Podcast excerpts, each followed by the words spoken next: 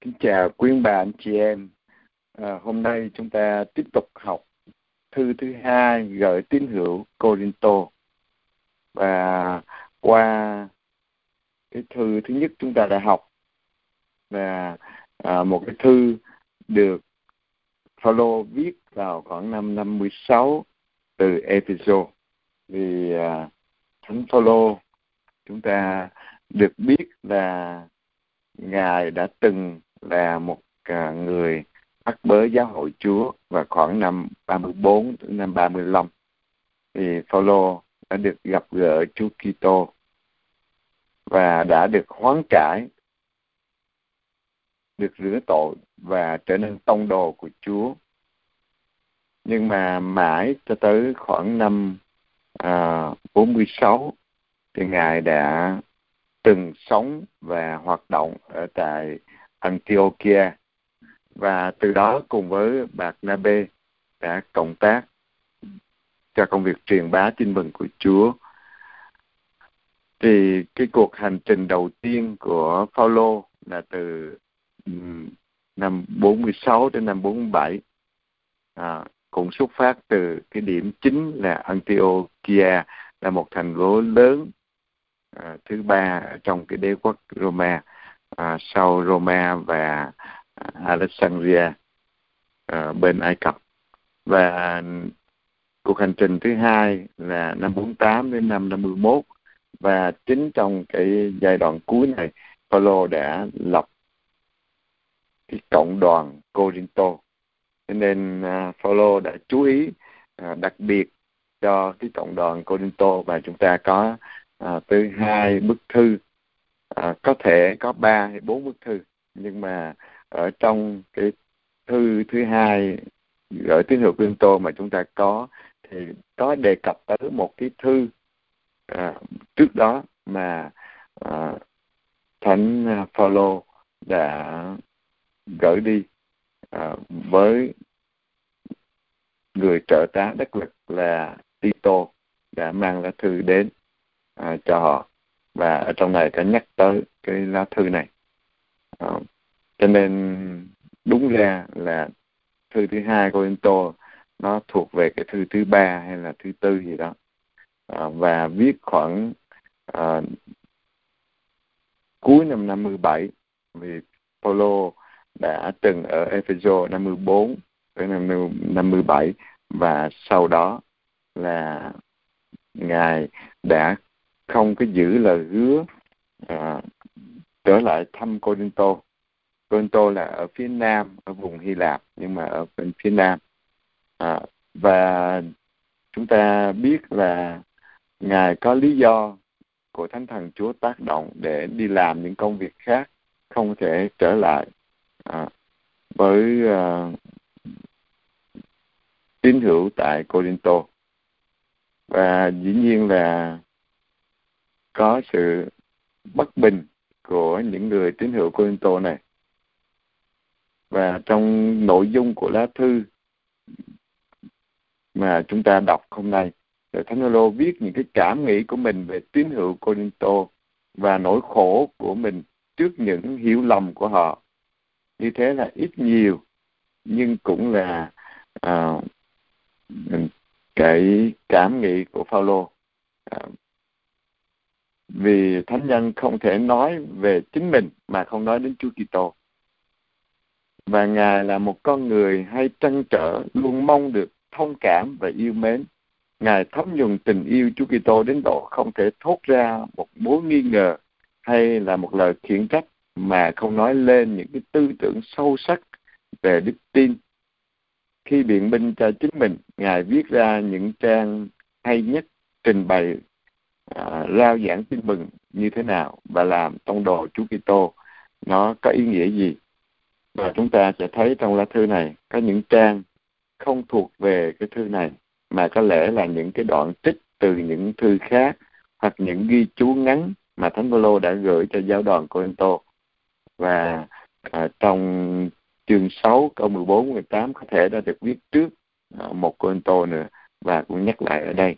Ở trong chương 9 à, có những lời giải thích rồi chương 10 đến chương 13 gồm những thành uh, phần uh, mà Paulo kể trong lá thư viết bằng nước mắt của mình với tất cả cái tình yêu uh, của Paulo dành cho cộng đoàn Corinto. Uh, và như vậy chúng ta uh, sẽ lần lượt để chúng ta đọc cái à, thư thứ hai của thánh Phaolô gửi cho tín hữu Corinto. Và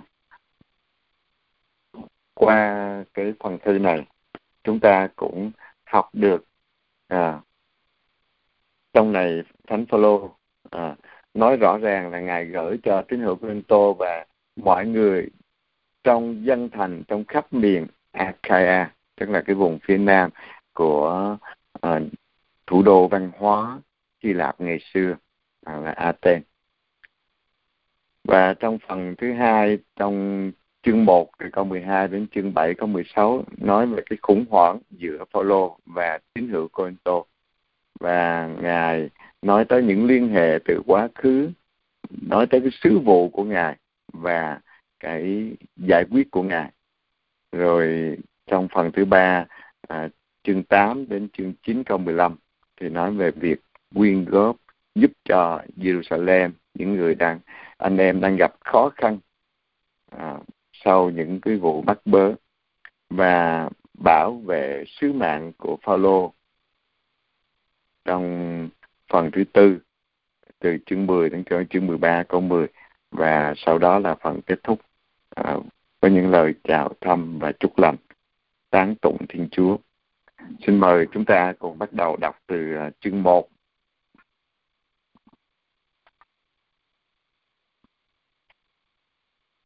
Tôi là Phaolô, bởi ý Thiên Chúa được làm tông đồ của Đức Kitô Giêsu và Timôthê là người anh em kính gửi hội thánh của Thiên Chúa ở Corinto cùng với mọi người trong dân thánh trong khắp miền Achaia.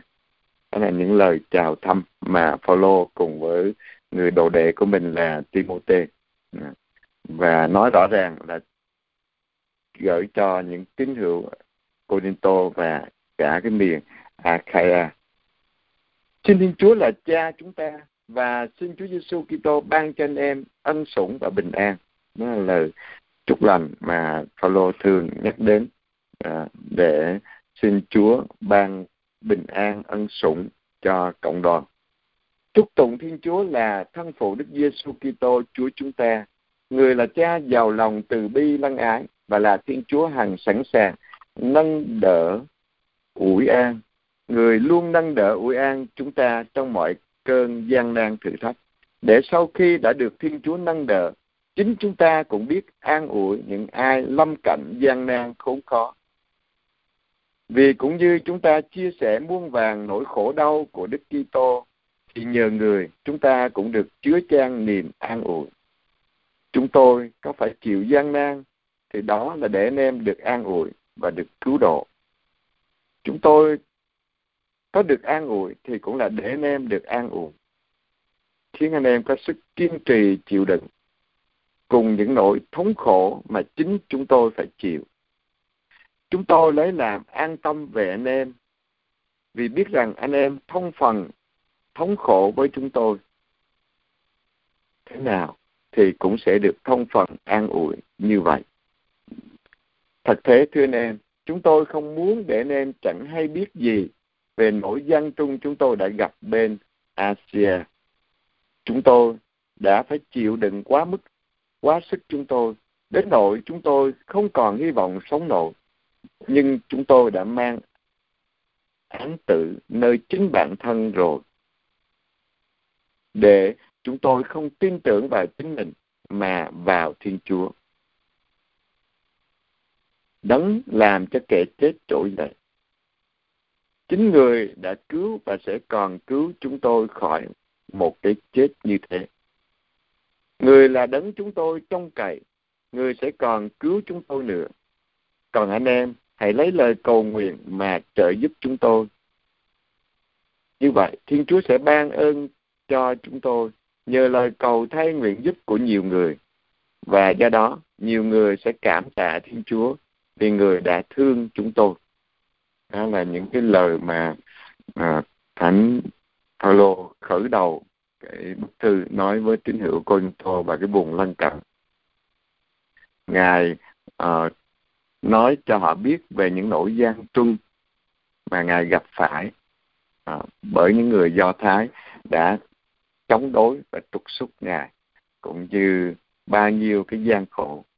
Và khi thông phần cái nỗi thống khổ với nhau, thì thì cũng nhận cái nguồn an ủi từ chính Chúa, không phải tin tưởng vào sức mạnh, sự khôn ngoan của mình, mà là tin tưởng hoàn toàn vào Thiên Chúa, đấng làm cho kẻ chết trỗi dậy, làm cho kẻ chết được sống lại vinh quang là chính Thiên Chúa chứ không phải con người và trần gian có thể làm hại thân xác chúng ta, bắt bớ chúng ta cho đến chết nhưng mà không thể làm hại được linh hồn của chúng ta, bởi vì chúng ta đã sống cho Chúa, đã tận hiến cho Chúa, đã sống hoàn toàn chỉ vì một mục đích rõ ràng là kết hiệp, thông phần với cuộc khổ nạn của Chúa Giêsu trên thánh giá rồi. Cho nên chúng ta giúp đỡ nhau bằng lời cầu nguyện để chịu đựng gian khổ mà luôn luôn cảm tạ Thiên Chúa ở trong mọi hoàn cảnh. À, như vậy Thiên Chúa sẽ ban ơn cho chúng tôi nhờ lời cầu thay nguyện giúp của nhiều người. À, là cùng nhau cầu nguyện cho nhau. Và đó là cái sự hiệp thông nhờ lời cầu nguyện chúng ta kết hiệp với Chúa Giêsu và trong mọi gian khổ chúng ta đều trải qua được những cái khó khăn. À, thì chúng ta à, thấy cái phần đầu này thánh phaolô à, đã nói rõ ràng. À, và thánh phaolô đã viết à, cái thư này rõ ràng cho tín hữu Corinto. Là những người có một nếp sống khá là trưởng giả. Những trang miêu tả hoàn cảnh của ngài trong cương vị là một người tông đồ của Chúa Kitô. Sống nay đây mai đó bị ngược đãi yếu đau trong khi họ cảm thấy tự hào là một giáo đoàn đông đúc đi tìm những nhà giảng thuyết đại tài. À. và phần sau chúng ta sẽ thấy rõ hơn là Paulo không có uh, trình bày cho họ như là một uh, người giảng thuyết đại tài. Nhưng mà ngài chia sẻ cho họ cuộc thương khó của Chúa Kitô. Và ngài gợi ý cho họ hiểu rằng khi đến lượt họ phải chịu khổ vì Chúa thì họ cũng sẽ được cảm nghiệm niềm an ủi đích thực mà Thiên Chúa ban cho. À, cho nên cái từ an ủi à, xuất hiện thường xuyên ở trong cái thư à, thứ hai con tô này. Thiên Chúa không thỏa mãn nếu chỉ dạy chúng ta biết nhẫn nhục thôi. Được an ủi là được cảm nghiệm sự hiện diện của Chúa. Chúa ở với chúng ta và Chúa đồng hành với chúng ta trong những cái đau khổ hàng ngày của chúng ta. Và có phần nào dựa trên những dấu chỉ cho biết Ngài đang hoạt động giữa chúng ta. Hai điều này đi đôi với nhau. Chúa Giêsu dạy chúng ta cầu xin để được Chúa nhậm lời. Để khi được nhậm lời như thế, chúng ta cảm thấy an vui à, như trong Gioan chương 16 câu 24 Chúa đã cầu nguyện để chúng ta biết là Chúa Cha yêu thương chúng ta và ban thánh thần của Chúa để chúng ta hiệp nhất với nhau nên một thân mình mầu nhiệm của Chúa Giêsu và chúng ta sống cho Chúa chứ không phải cho những cái cái chống qua của trần gian đâu. Những cái đau khổ nó vẫn xảy đến cho cuộc đời của chúng ta. À và cái phần à, kế tiếp là Paulo nhắc lại những chuyện à, giữa ngài à, với tín hữu Corinto. Và tại sao mà Paulo đã thay đổi lộ trình? À, ngài đã hứa là sẽ trở lại thăm giáo đoàn nhưng lần này ngài lại không. À, cho nên tín hữu Corinto bất bình khi thấy Paulo hủy bỏ cuộc viếng thăm như ngài đã hứa. Và ngài cảm thấy buộc phải thú nhận rằng ngài đã qua khỏi cái giai đoạn làm việc tông đồ theo những dự tính của người phạm thể cách của phạm trần mà ngài là người sống theo thần khí của Chúa và không quyết định theo cách mà nhiều người khác vẫn thường làm. Thần khí ngự trong ngài làm cho ngài phải quyết định à, chín chắn hơn và ngài biết ngài không có cô đơn mà ngài làm việc với Chúa Giêsu nhờ Thánh Thần Chúa dẫn dắt. Ngài sẽ không thuộc số những người quyết định hấp tấp là rút lui vì thiếu tự tin nhưng mà tin tưởng hoàn toàn vào Chúa. À, xin mời đọc từ chương 12, à, từ câu 12 của chương 1. Điều khiến chúng tôi tự hào là lương tâm chúng tôi làm chứng rằng chúng tôi lấy sự thánh thiện và chân thành với Thiên Chúa ban mà cư xử với người ta ở đời. Đặc biệt là với anh em, chúng tôi không cư xử theo lễ khôn ngoan người đời, nhưng theo ân sủng Thiên Chúa. Thực tế, chúng tôi không viết cho anh em điều gì khác ngoài những điều anh em có thể đọc và hiểu được. Và tôi hy vọng anh em sẽ hiểu đến nơi đến chốn, như anh em đã hiểu chúng tôi phần nào. Chúng tôi là niềm vinh dự của anh em, cũng như anh em là niềm vinh dự của chúng tôi trong ngày Đức Giêsu Chúa chúng ta. Với lòng tin tưởng đó, tôi định đến với anh em trước để anh em được hưởng ân phúc lần thứ hai. Rồi từ nơi anh em, tôi đi Macedonia. Sau đó lại từ Macedonia về với anh em, để anh em đưa tôi đi Jude. Dự tính như thế, phải chăng tôi đã tỏ ra nhẹ dạ? Hay điều tôi dự tính là dự tính theo kiểu người phàm, khiến tôi vừa nói có lại vừa nói không. Xin Thiên Chúa trung thành chứng giám cho chúng tôi. Lời chúng tôi nói với anh em chẳng phải là vừa có lại vừa không.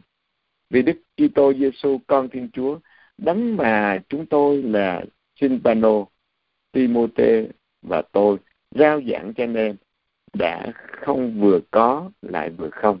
Nhưng nơi người chỉ toàn là có. Quả thật mọi lời hứa của Thiên Chúa đều là có nơi người. Vì thế, cũng nhờ người mà chúng tôi hô lên Amen để tôn vinh Thiên Chúa. Đấng củng cố chúng tôi cùng với anh em trong Đức Kitô và đã sức giàu cho chúng ta. Đấng ấy là Thiên Chúa. Chính người cũng đã đóng ấn tín trên chúng ta và đổ thần khí vào lòng chúng ta làm bảo chứng. Phần tôi có Thiên Chúa chứng giám. Tôi xin lấy bàn sống mà thề rằng, chính vì nể nên mà tôi đã không đến Cô Đinh Tô nữa.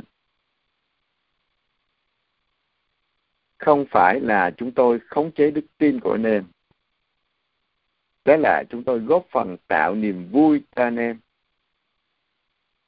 Bởi vì đức tin của anh em đã vững rồi. À, Paulo khen ngợi đức tin của người Cân-tô đã vững rồi và Ngài cần phải đi ở nơi khác à, thay vì đến với tín hữu Cô Tô À, vì Thánh Thần của Chúa muốn Ngài còn một thời gian ngắn nữa hãy đi củng cố cái vùng Macedonia, à, Philippines à, đó là những cái vùng mà ngài ừ, sẽ thăm viếng thì không thể nào mà đến Corinto được. Cho nên ở đây ngài không phải là hứa rồi không làm. Nhưng mà giai đoạn này cộng đoàn Corinto mà ngài đã ở đó một thời gian lâu để củng cố đức tin cho họ rồi. Bây giờ ngài củng cố qua à, uh, Timote và Tito qua những cái thư của ngài à, ở chương 2 vậy tôi đã quyết định không trở lại với anh em trong lúc ưu phiền thật thế nếu chính tôi gây ưu phiền cho anh em thì ai là người làm cho tôi vui được nếu không phải là kẻ ưu phiền vì tôi tôi đã viết trong thư như vậy là để khi đến tôi khỏi phải ưu phiền vì chính những người đáng lẽ phải làm cho tôi vui. Bởi vì đối với tất cả anh em, tôi xác tín rằng niềm vui của tôi là niềm vui của tất cả anh em. Thật thế, tôi đã vô cùng đau khổ. Con tim xe thắt, nước mắt trang hòa khi biết cha nên. Tôi biết không phải để gây ưu phiền, nhưng là để cha nên biết tôi hết lòng yêu mến anh em. Nếu có ai đã gây ưu phiền, thì không phải là gây ưu phiền cho tôi mà cho tất cả anh em một phần nào đó nói thế kéo sợ quá lời con người đó bị số đông phạt như thế là đủ rồi vì vậy tốt hơn, anh em phải tha thứ và an ủi, kẻo người đó bị chìm đóng trong nỗi ưu phiền quá mức chăng? Cho nên đối với người đó, tôi khuyên anh em hãy đặt tình bác ái trên hết. Thật thế sở dĩ tôi đã viết thư cho anh em là để thử anh em xem anh em có văn phục về mọi mặt chăng? Anh em tha thứ cho ai thì tôi cũng tha thứ cho người ấy. Và nếu tôi đã tha thứ, trong trường hợp phải tha thứ thì cũng là vì anh em trước mặt Đức Kitô kẻo chúng ta bị sa tan thỉnh gạt vì chúng ta không lạ gì ý đồ của nó. Đó, phải biết thông cảm và tha thứ cho nhau. À, vì Paulo đã quyết định không có trở lại à, để làm cho anh em Corinto ưu phiền. Và nếu mà ngài đã viết thư ở trong nước mắt trang hòa ngài đã muốn à, để củng cố cộng đoàn Corinto. À, và họ đã à, nghe lời của Tito đã thực hành đúng. Thì những ai mà gây xáo trộn cái gì đó thì cũng phải thông cảm và tha thứ để tất cả đều hiệp nhất với nhau kẻo bị Satan à, lừa dối. À, nên ở đây Paulo đã dạ.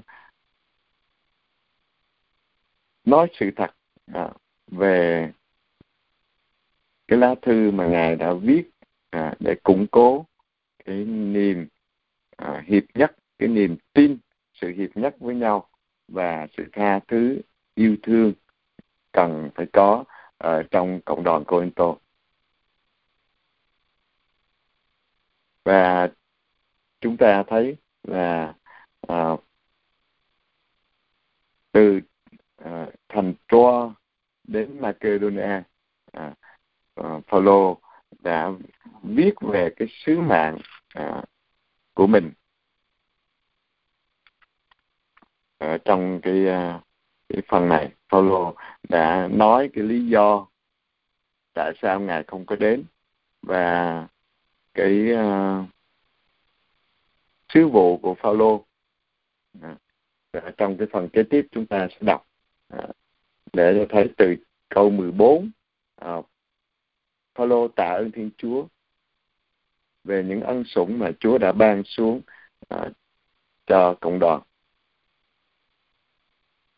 Khi tôi đến Troa rao giảng tin mừng Đức Kitô, dù cửa đã mở cho tôi để làm việc Chúa, nhưng tôi vẫn không yên lòng vì không gặp Tito, người anh em của tôi. Tôi từ giả những người ở đó để đi Macedonia à, để gặp Tito, à, vì Tito đã đến với cộng đoàn Corinto và muốn biết rõ à, họ như thế nào. À, và à, ở từ câu 14, à, Phaolô đã tạ ơn Chúa đấng hằng cho chúng tôi tham dự cuộc khải hoàn trong Đức Kitô.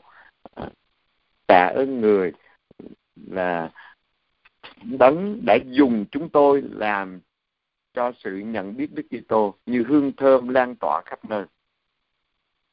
Vì chúng tôi là hương thơm của Đức Kitô, dân kính Thiên Chúa tỏa ra giữa những người được cứu độ cũng như những kẻ bị hư mất. Đối với những người bị hư mất, chúng tôi là mùi tự khí đưa đến tử vong. Nhưng đối với những người được cứu độ, chúng tôi là hương sự sống đưa đến sự sống. Những ai là người có khả năng thực hiện những điều ấy. Thật thế, chúng tôi không phải như nhiều người, những kẻ xuyên tạc lời Chúa. Và với tư cách là những người trung thực được Thiên Chúa sai đi, chúng tôi lên tiếng trước mặt người trong Đức Kitô.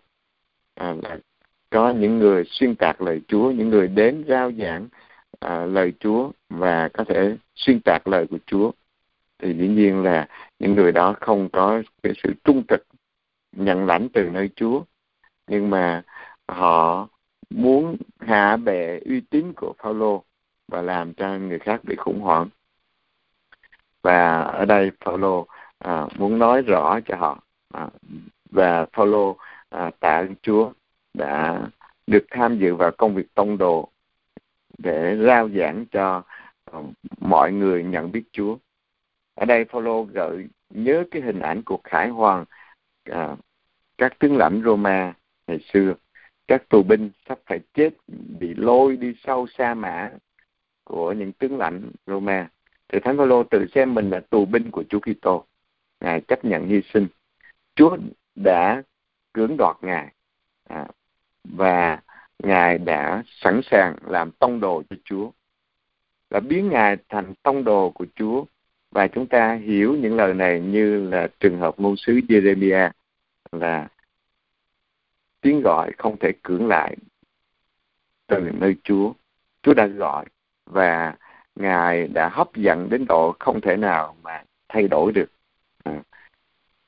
Cho nên tiếng gọi từ nơi Thiên Chúa thật ra mở đường dẫn tới cái sự tự do cao đẹp hơn để mình yêu mến và mình phục vụ vô điều kiện. Cho nên cuộc cải hoàng là dịp dân tiếng trầm hương nghi ngút linh. À, thì mùi hương và dấu chỉ vinh quang dành cho những người được tôn vinh như là thần linh à, ở trong à, Đế quốc Roma và cũng là dấu chỉ cái chết dành cho các tù nhân có mặt ở đó. À. Kiểu so sánh này cho phép Thánh Phaolô chuyển sang một cái hướng khác. Đối với những người bị hư mất, chúng tôi là mùi tử khí đưa đến tử vong.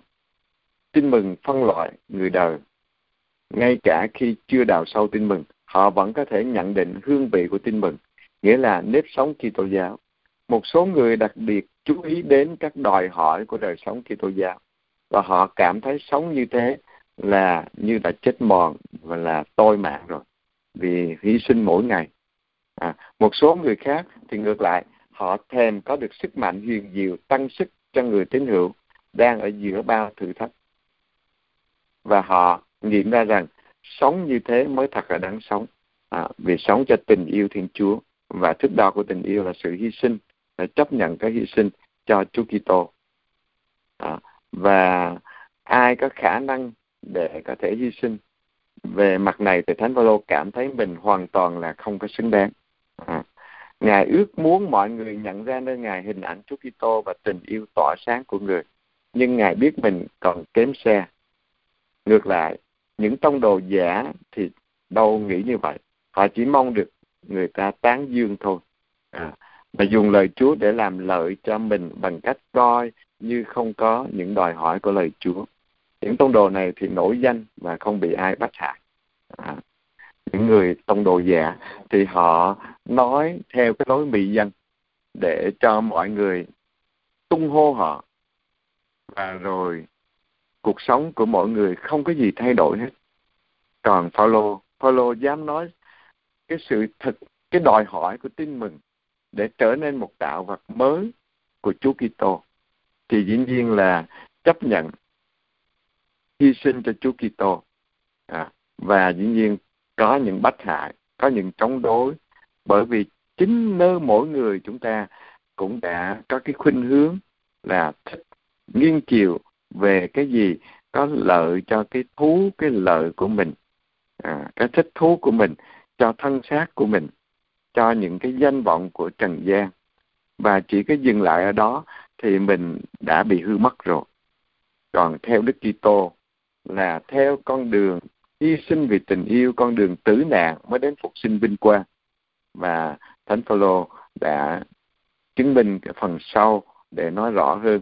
À, còn những người tiên tri giả những người xuyên tạc lời chúa thì họ sẽ không có bị ai bắt hại hết và họ sẽ nổi danh như cồn à, bởi vì mọi người à, tung hô họ và họ chỉ nói để thỏa mãn cái à, khát vọng về những cái chóng qua ở trên trần gian thôi chứ không phải cái khát vọng vô biên trong lòng người được đổ đầy bằng chính tình yêu của Chúa và tình yêu đó đòi cái sự hy sinh chính mỗi người chúng ta để được linh một với cuộc khổ nạn của Chúa Giêsu thì mới sống lại vinh quang mới thay đổi cuộc đời chúng ta mới giống Chúa được.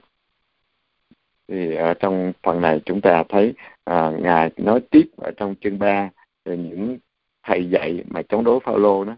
Thì họ muốn tạo uy tín riêng cho mình và à, người ta ghen tị với Phaolô cho nên nói xấu Phaolô và à, nói Phaolô cách này cách kia để loại trừ Phaolô uy tín của Phaolô trong cộng đoàn. Những thầy dạy chống đối Phaolô xuất trình thư giới thiệu của cộng đoàn hay của một tông đồ nào đó, trong khi Thánh Phaolô dựa vào uy tín của chính mình chứ không nhờ cậy vào bất cứ ai.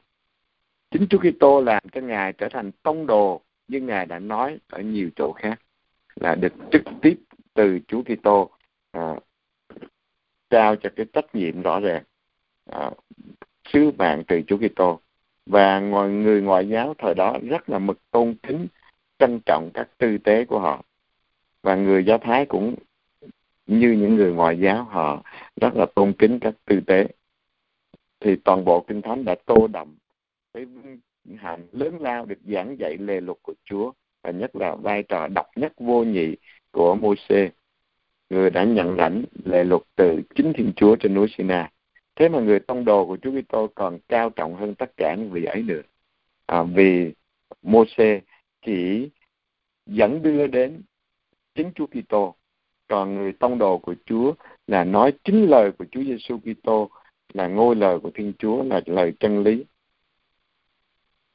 À, xin mời đọc chương 3 câu 1. Phải chăng chúng tôi lại bắt đầu tự giới thiệu mình?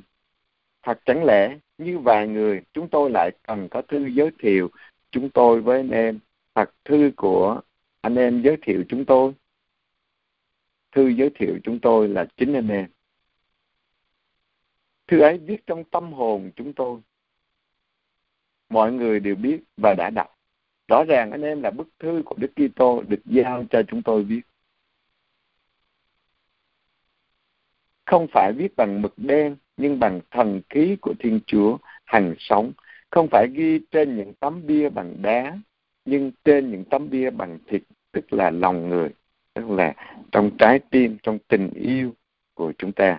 Cho nên mỗi người chúng ta là bức thư tình yêu của Đức Kitô mà các tông đồ à, có nhiệm vụ đã viết xuống, không phải bằng mực, nhưng mà bằng tình yêu, bằng thần khí của Thiên Chúa bằng chính thánh thần tình yêu của Chúa tác động trên chúng ta để chúng ta sống thế nào trong cái lối sống của chúng ta thể hiện cái tình yêu của Thiên Chúa.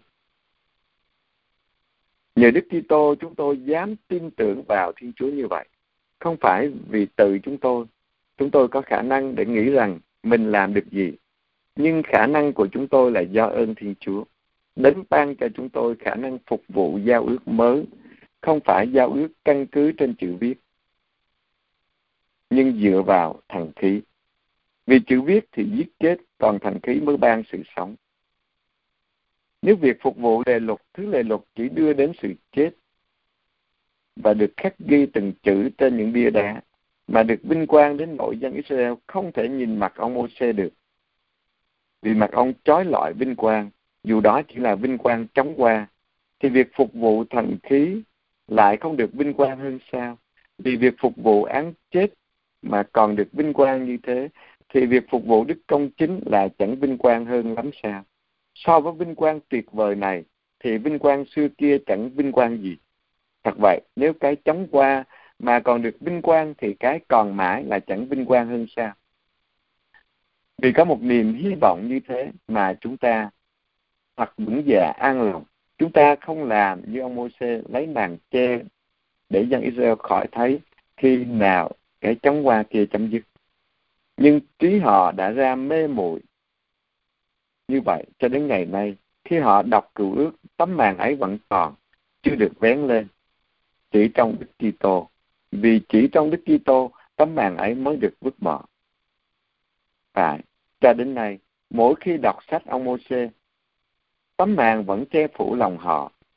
Nhưng khi người ta quay lại với Chúa thì tấm màn mới được cắt đi. Chúa là thần khí và ở đâu có thần khí của Chúa thì ở đó có tự do. Tất cả chúng ta mặc không màn che, chúng ta phản chiếu vinh quang của Chúa như một bức gương. Như vậy chúng ta được biến đổi nên giống cũng một hình ảnh đó ngày càng trở nên rực rỡ hơn như do bởi tác động của Chúa Thánh Thần. À, là Thánh Phaolô đã so sánh là lề luật viết bằng chữ viết trên bia đá thì dĩ nhiên nếu mà người ta không có uh, đọc và tuân giữ thì nó chỉ có uh, là những chữ viết và nó chết đi theo thời gian còn khi được thần khí của Chúa viết ở trong tâm hồn của con người để làm cho chúng ta thay đổi cuộc sống thì thần khí Chúa mới ban ra sự sống, một sự sống mới mà thiên nhờ Chúa Giêsu Kitô đấng đã tái tạo lại tâm hồn của chúng ta cho Chúa Cha sau khi chúng ta đã phạm tội lỗi và thần khí của Chúa uh, cho chúng ta được sống vinh quang với Chúa và so với cái thời ở trong cựu ước Môi-se lên tiếp xúc với Chúa để viết trên bia đá thì người dân Thiên Chúa không thể nhìn mặt Môi-se vì mặt ông sáng chói ông phải lấy khăn mà che lại. Và cái hình ảnh đó Paulo đã dùng để diễn tả là khi trở về để cho thánh thần của Chúa tác động à, thay đổi cuộc đời chúng ta thì lúc đó cái màn che đó mới được lấy đi. Còn nếu không chúng ta đọc những cái lề lục nhưng mà vẫn bị màn che à, làm cho chúng ta không có được sống cho Chúa hoàn toàn à, yêu mến và được thần khí Chúa khắc ghi trong cái trái tim của chúng ta về tình yêu của Chúa để chúng ta có cái khả năng yêu mến Chúa và yêu thương nhau vô điều kiện như Chúa Giêsu đã làm cho chúng ta. À, thì Môse phục vụ cho Thiên Chúa bằng chữ viết trên lề lục, trên bia đá. Huống chi ngày hôm nay những tông đồ của Chúa phục vụ à, để thần khí của Chúa viết trong tim của con người, trong tâm hồn của con người lời tình yêu của Chúa, lề lục của tình yêu thì nó xứng đáng biết là chừng nào.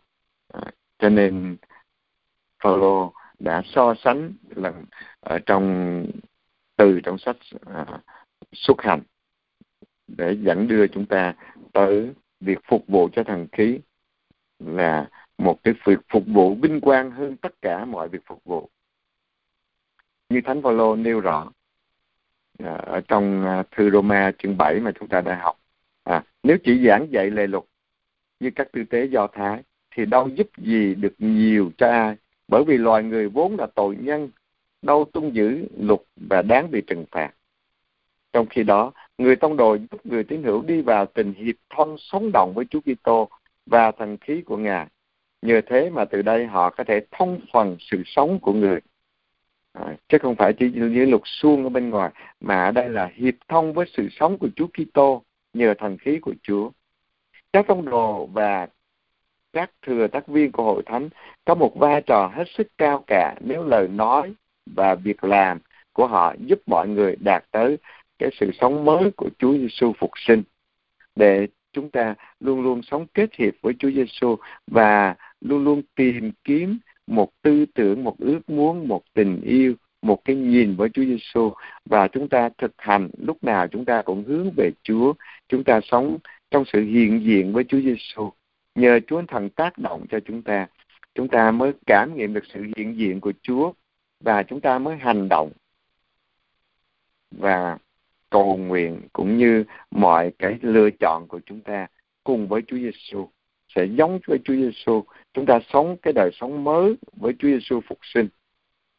À, và trong từ câu 7 đến câu 13 chúng ta thấy Thánh Phaolô nhắc đến truyền thống gặp ở trong sách xuất hành à, mà chúng ta thấy người ta đề cao tới Mô-xê thì Thánh Phaolô lấy điều đó để chứng minh rằng các tông đồ của Chúa Kitô còn cao trọng hơn à, Mô-xê vì trực tiếp phục vụ cho thánh thần tình yêu của Chúa cho chính Chúa Giêsu. Các đoạn gương mặt của Mô-xê chói lọi vinh quang khi ông xuống núi sau khi gặp gỡ Chúa. Thì Thánh Phaolô lưu ý rằng đó chỉ là vinh quang chóng qua, chỉ trong một thời gian ngắn rồi mất đi. À, ông Mô-xê phải lấy khăn che mặt vì mặt ông quá sáng chói.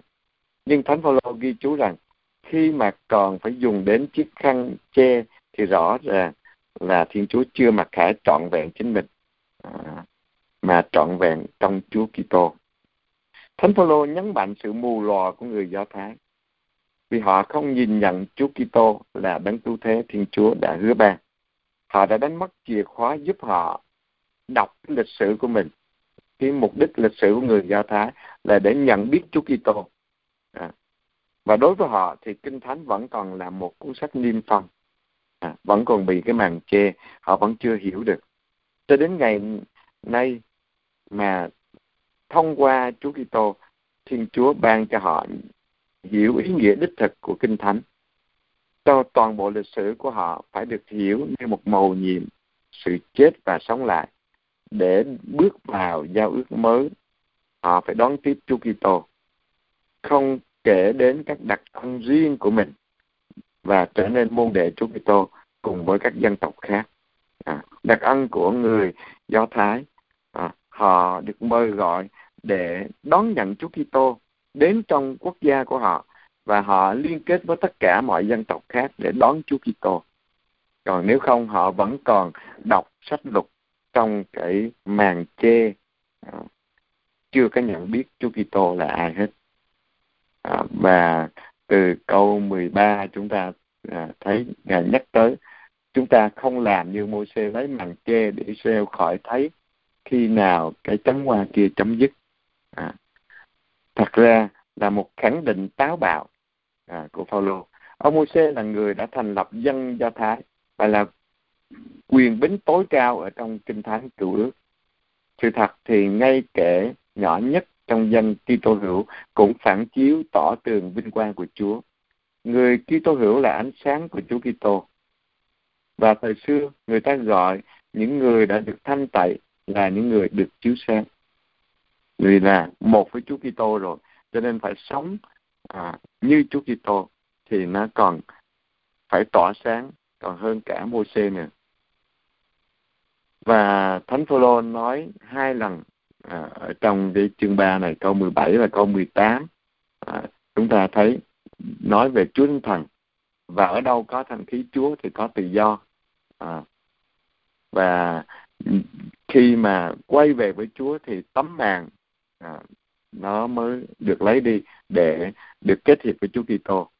Ngài không lẫn lộn Chúa Kitô với thần khí, nhưng ở đây Ngài muốn nói tới đời sống à, tinh thần kết hiệp với Chúa Kitô nhờ Chúa Thánh Thần vốn là à, Thiên Chúa từ đời đời là Thánh Thần ban sự sống, Thánh Thần tình yêu để làm cho chúng ta nên một với Chúa Kitô. À, thì chúng ta biết là Thánh Phaolô đã dẫn đưa con người đến làm một với Chúa Kitô thì làm con của Thiên Chúa, con cái của Thiên Chúa thì chúng ta phải sống là những người con tự do à, để đi vào cái đời sống trưởng thành thiên liêng đời sống đức tin trưởng thành nhờ Chúa Thánh Thần chúng ta biết rõ về mình và hành xử với Thiên Chúa như những người con đích thực người con thảo với cha trên trời à, là những người con tự do hiếu thảo muốn làm đẹp lòng cha chúng ta làm theo ý muốn của Chúa Cha vì Ngài tạo dựng chúng ta cho chính Ngài à, Ngài là cha yêu thương và là là Thiên Chúa à, đứng tạo thành nhân loại chúng ta cho chính Ngài. Như vậy Thánh Phaolô muốn nói tìm gặp Thiên Chúa là lãnh nhận thần khí chính thánh thần của Chúa và bước vào một đời sống thiêng liêng, một đời sống mới mà bắt đầu từ bây giờ để chúng ta sống trong sự hiện diện kết hiệp với Chúa Kitô trong cái tâm tình của Chúa Kitô với Chúa Cha như là một người con với Cha trên trời luôn luôn muốn làm đẹp lòng Cha. Xin đừng theo ý con một vâng theo ý Cha. Và chính thánh thần Chúa tác động cho chúng ta để chúng ta yêu mến thánh ý của Chúa Cha. Là một đứa con muốn làm vinh danh cha muốn làm đẹp lòng cha sống trong sự hiện diện với cha của mình ở trên trời. Đó là cái hạnh phúc cho mỗi người chúng ta.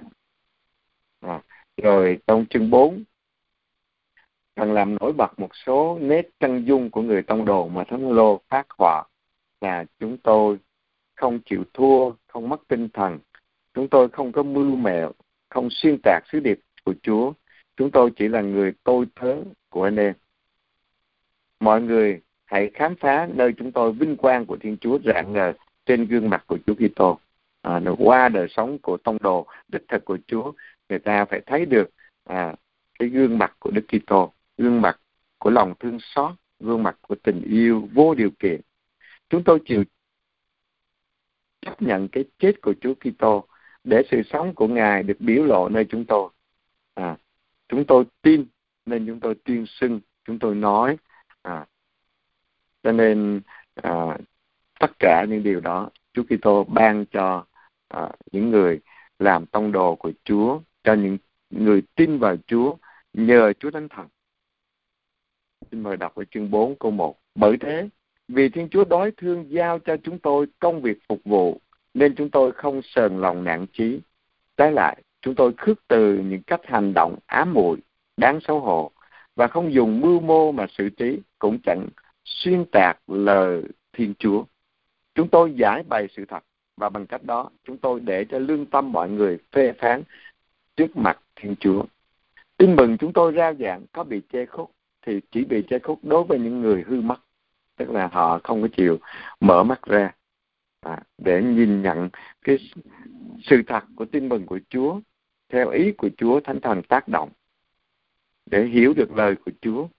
Còn nếu không, mình sẽ lấy mình làm trung tâm và chúng ta giải thích lời Chúa theo cái ý nghĩ riêng của mình. À, cho nên những kẻ mà nghe lời rao giảng tin mừng của Chúa mà vẫn à, bị chê khúc là những kẻ họ không tin Ờ, vào lời của Thánh Thần Chúa tác động họ. Họ không tin vì tên ác thần của đời này đã làm cho tâm trí họ ra mù quáng, khiến họ không thấy bừng sáng lên tin mừng nói về vinh quang của Đức Kitô là hình ảnh của Thiên Chúa. Bởi chúng tôi không rao giảng chính mình, mà chỉ rao giảng Đức Kitô, Giêsu là Chúa. Còn chúng tôi, chúng tôi chỉ là tôi tớ của anh em.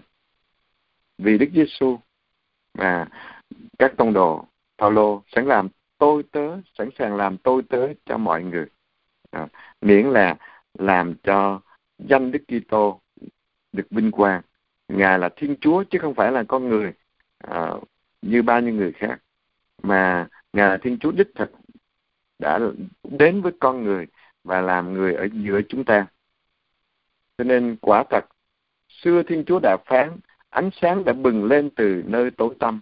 Người cũng làm cho ánh sáng chiếu soi lòng trí chúng tôi để tỏ bày cho thiên hạ được biết vinh quang của Thiên Chúa rạng ngời trên gương mặt Đức Kitô. À, qua Chúa Kitô, qua gương mặt Chúa Kitô, đời sống của Chúa Kitô, chúng ta thấy được lòng thương xót của Chúa Cha, thấy được tình yêu của Chúa Cha, thấy được cái sự vinh quang thánh thiện từ nơi Chúa Cha, một đấng yêu thương vô điều kiện tạo dựng chúng ta. Dù chúng ta tội lỗi, Ngài vẫn ban con một của Ngài để cứu chuộc chúng ta. Và qua Chúa Kitô, chúng ta mới hiểu được tình yêu vô điều kiện là gì. Tình yêu và tha thứ vô điều kiện của Thiên Chúa. Khi chúng ta là tội nhân, Ngài đã ban con một của Ngài cho chúng ta rồi, để cứu chuộc chúng ta, để thanh tẩy chúng ta.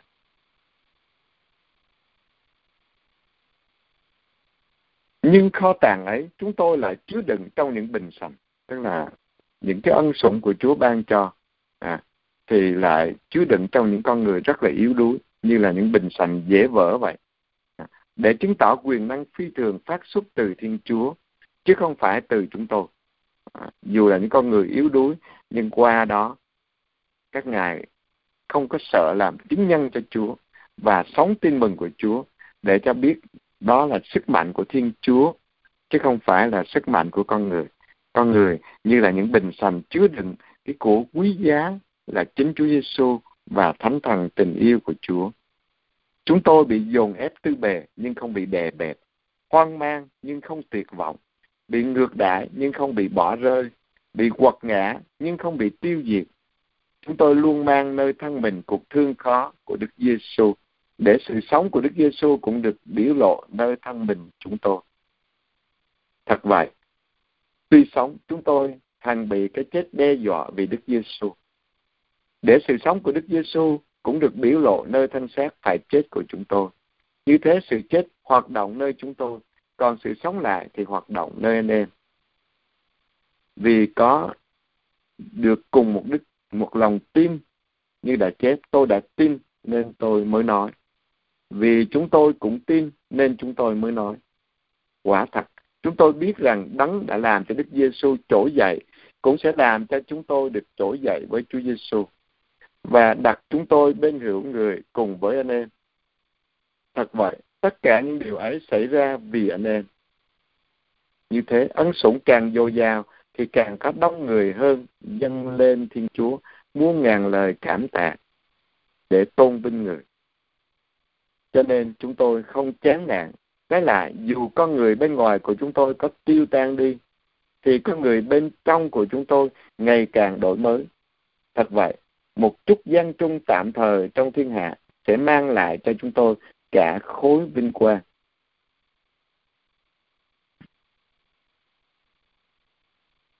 Thật vậy, một chút gian trung tạm thời trong hiện tại sẽ mang lại cho chúng tôi cả một khối vinh quang vô tận, tuyệt vời. Vì thế, chúng ta mới không chú tâm đến những sự vật hữu hình, nhưng đến những thực tại vô hình. Quả vậy, những sự vật hữu hình thì chỉ tạm thời, còn những thực tại vô hình mới tồn tại vĩnh viễn.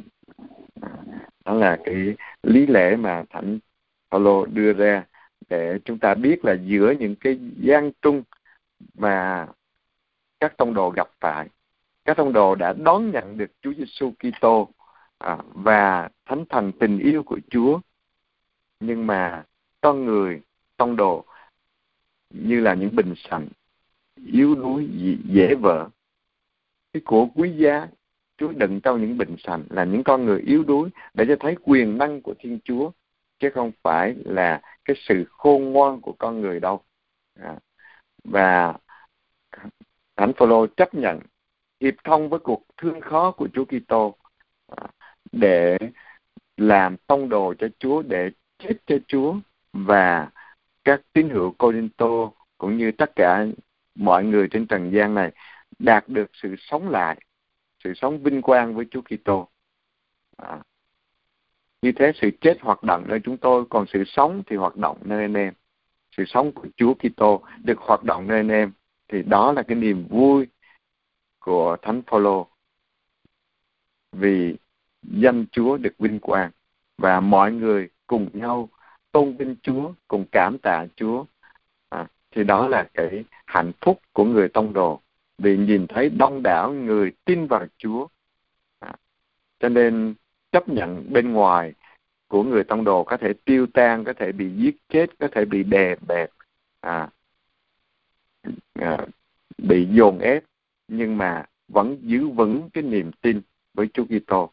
À, cho nên con người bên trong khi bên ngoài có bị à, dồn ép tư bề nhưng bên trong của chúng tôi ngày càng đổi mới vì khi mình chết đi cho con người cũ của mình rồi con hy sinh vì tình yêu với Đức Kitô rồi thì mình sống một đời sống mới với Chúa Giêsu Kitô.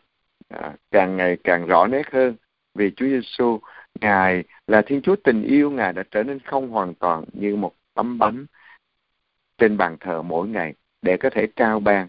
Và trong cuộc khổ nạn của ngài ngài sẵn sàng hy sinh cho đến chết trên thập giá. À, thì khi mà chúng ta uh, chấp nhận có thua thiệt có sỉ nhục có bị bắt bớ nhưng mà chính chúng ta được nên một nên giống Chúa Kitô.